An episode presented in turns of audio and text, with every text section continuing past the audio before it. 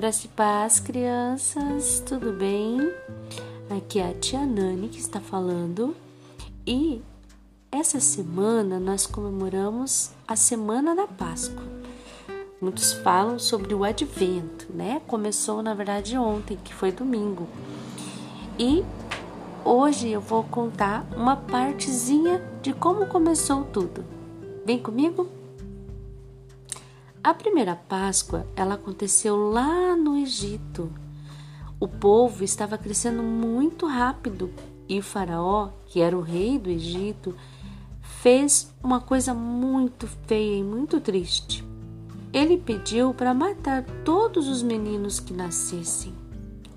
Mas tinha uma mãezinha que amava muito o Senhor Deus e ela guardou seu filho num cestinho Sabem quem é esse bebê? Hum, isso mesmo, Moisés. Um bebê lindo. Ele foi cuidado pela filha de Faraó. Ele cresceu e recebeu um chamado de Deus. Quando ele estava lá no deserto, cuidando das ovelhas, Deus falou para ele que o povo estava sofrendo muito e precisava da ajuda para sair do Egito. Deus pediu para Moisés para ele ir até lá para libertar o povo. Chegando no Egito, foi falar com Faraó, mas Faraó estava com o coração muito endurecido e não obedeceu à voz de Deus. E sabe o que aconteceu?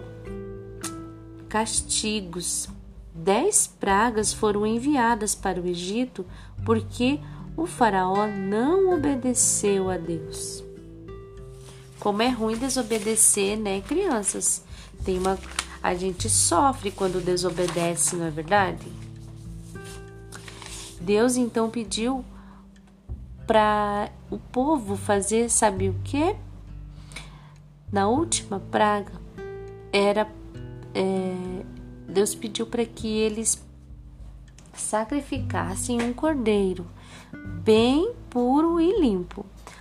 Pegasse o sangue dele e passasse nas janelas e nas portas das suas casas e ficassem ali, não podiam sair da casa e eles tinham que comer. Daí a carne do cordeiro assada, folhas amargas e pão sem fermento e o suco de uva. E essa esse ato de passar o sangue na porta era para proteger a vida deles, porque à noite passaria um anjo que aquele que não tivesse com a marca de sangue na porta e nas janelas, um, o filho primogênito, quer dizer, o primeiro filho da, daquela família, iria morrer. Então, Deus ele protegeu o povo dele porque obedeceu aquilo que ele tinha falado. Então, essa é a primeira parte da história de como começou a nossa a primeira Páscoa. Hoje é, nós vamos fazer então um pão asmo com a família. Combinado? Vocês fazem com seus pais e enviam foto e vídeo para mim depois colocarei lá no WhatsApp da igreja. Aguarde a continuação da história. Ah, e a receitinha eu vou passar para vocês pelo WhatsApp da mamãe e do papai, tá bom? Beijo. E, ah, vamos orar agradecendo a Deus por esse livramento do povo de Israel? Amém.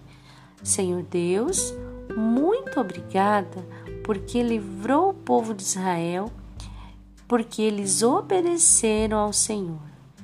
Faz de mim também, Senhor, uma criança obediente, para que eu tenha as tuas misericórdias e alcance as bênçãos do Senhor. Em nome de Jesus, amém. Deus abençoe vocês e até amanhã que eu vou postar o outro áudio da continuação dessa história. Beijo!